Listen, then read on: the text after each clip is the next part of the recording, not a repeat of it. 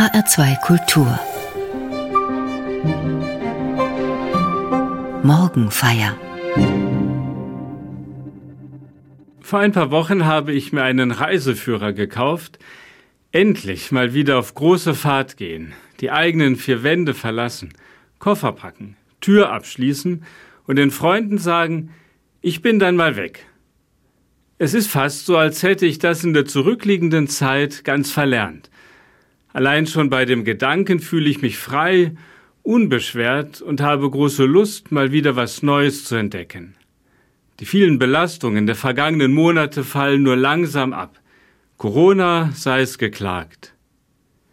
Heute beginnen in Hessen die Sommerferien und vielleicht sind Sie ja schon auf dem Weg zu Ihrem hübschen Fleckchen Erde, das Sie nun gern wiedersehen möchten, oder es gibt ein neues, in das Sie Ihr Reiseführer gelockt hat.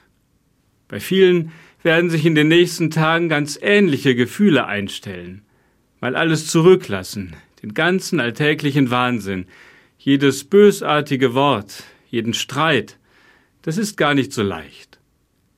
Auch im heutigen Sonntagsevangelium sind Jesus und seine Jünger an einer Grenze. Sie möchten endlich mal wieder ausschlafen, sehnen sich nach Stille und haben zu viel in ihren Alltag hineingepackt und sind total ausgepowert. Da hat Jesus die einzig richtige Idee. Er verordnet den Jüngern und auch sich selbst eine Auszeit. Kommt mit an einen einsamen Ort, wo wir allein sind, und ruht euch ein wenig aus, sagt er zu seinen Getreuen, als er spürt, dass nichts mehr geht. Haben wir nicht alle nach den schweren Zeiten des Lockdowns Sehnsucht nach einer solchen Auszeit? Einfach mal durchatmen dürfen, nichts mehr sehen und hören. Wohin aber zieht es uns Menschen, um jene Ruhe und Erholung zu finden, die wir in der sogenannten neuen Normalität so dringend brauchen?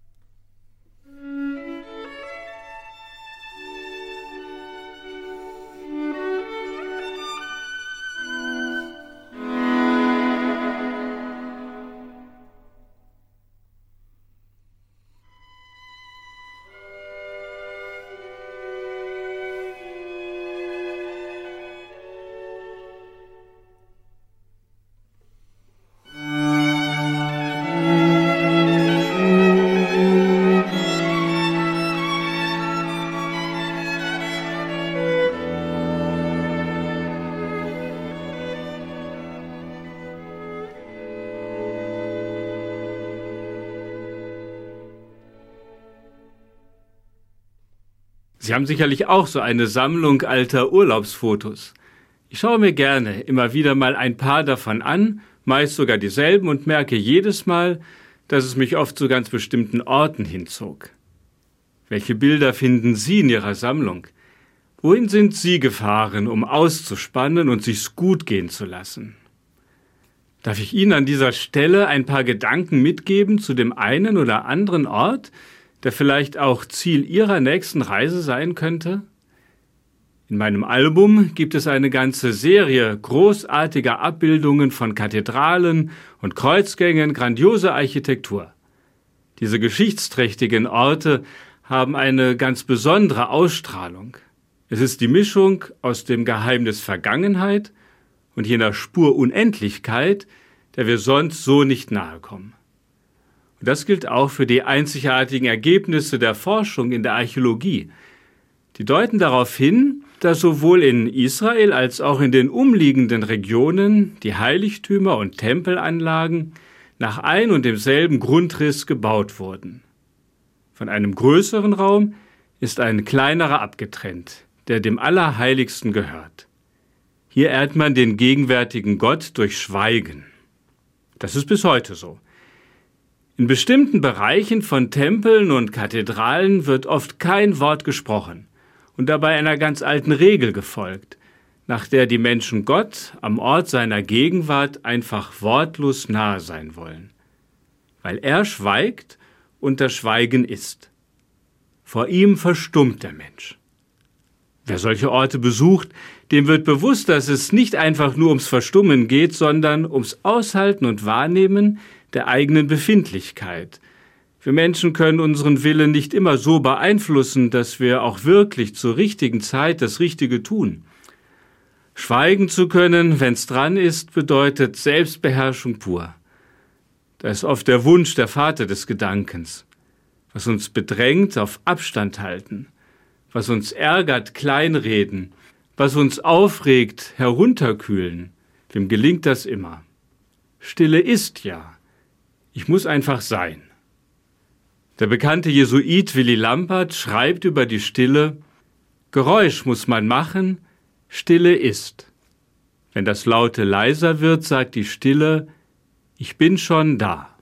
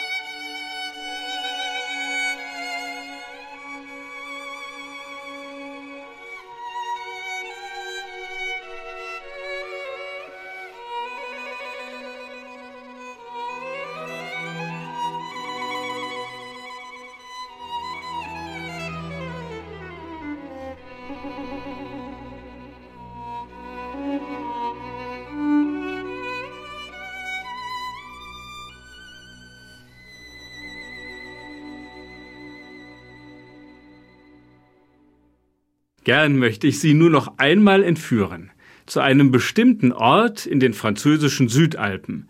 Wir machen einen Abstecher zur Grand Chartreuse, der großen Kartause hoch oben in der absoluten Einsamkeit der Berge. Hier steht das Mutterkloster des berühmten Kartäuserordens, der sich ganz dem Schweigen verpflichtet hat.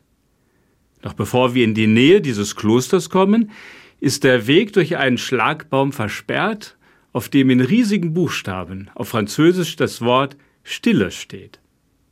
Ohne sie, ohne Schweigen pur gibt es dort kein Weiterkommen. Ist das nicht ein weiser Hinweis? Unverhohlen und deutlich. Time out, wie man heute neudeutsch sagt. Zeit aus. Mund zu. Punkt. Auch Jesus hat seinen Jüngern so eine Auszeit verordnet. Kommt mit an einen einsamen Ort, ihr habt's verdient. Wir brauchen uns auch mal ganz alleine.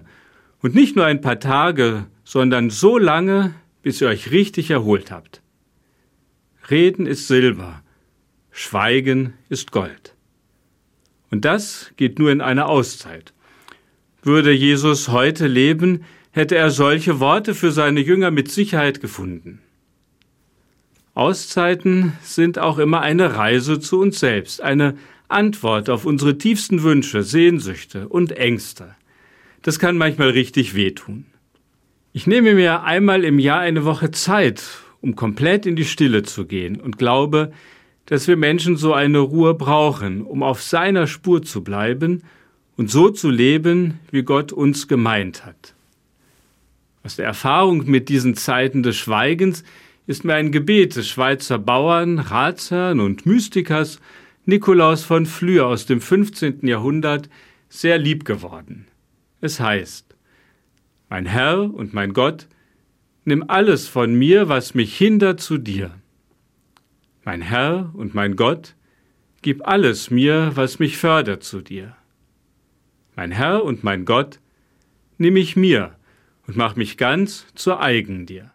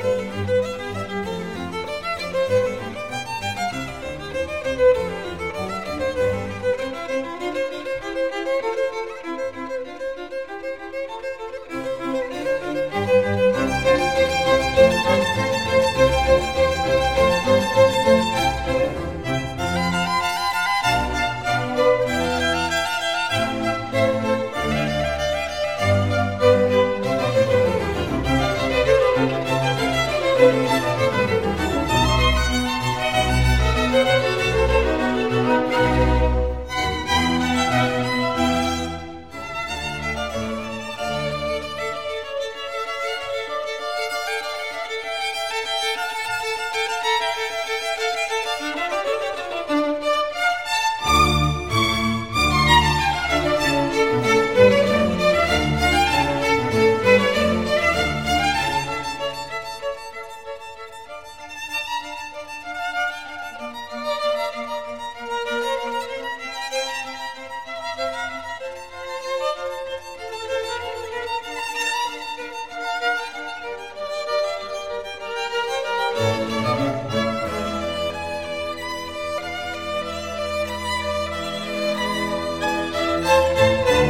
Und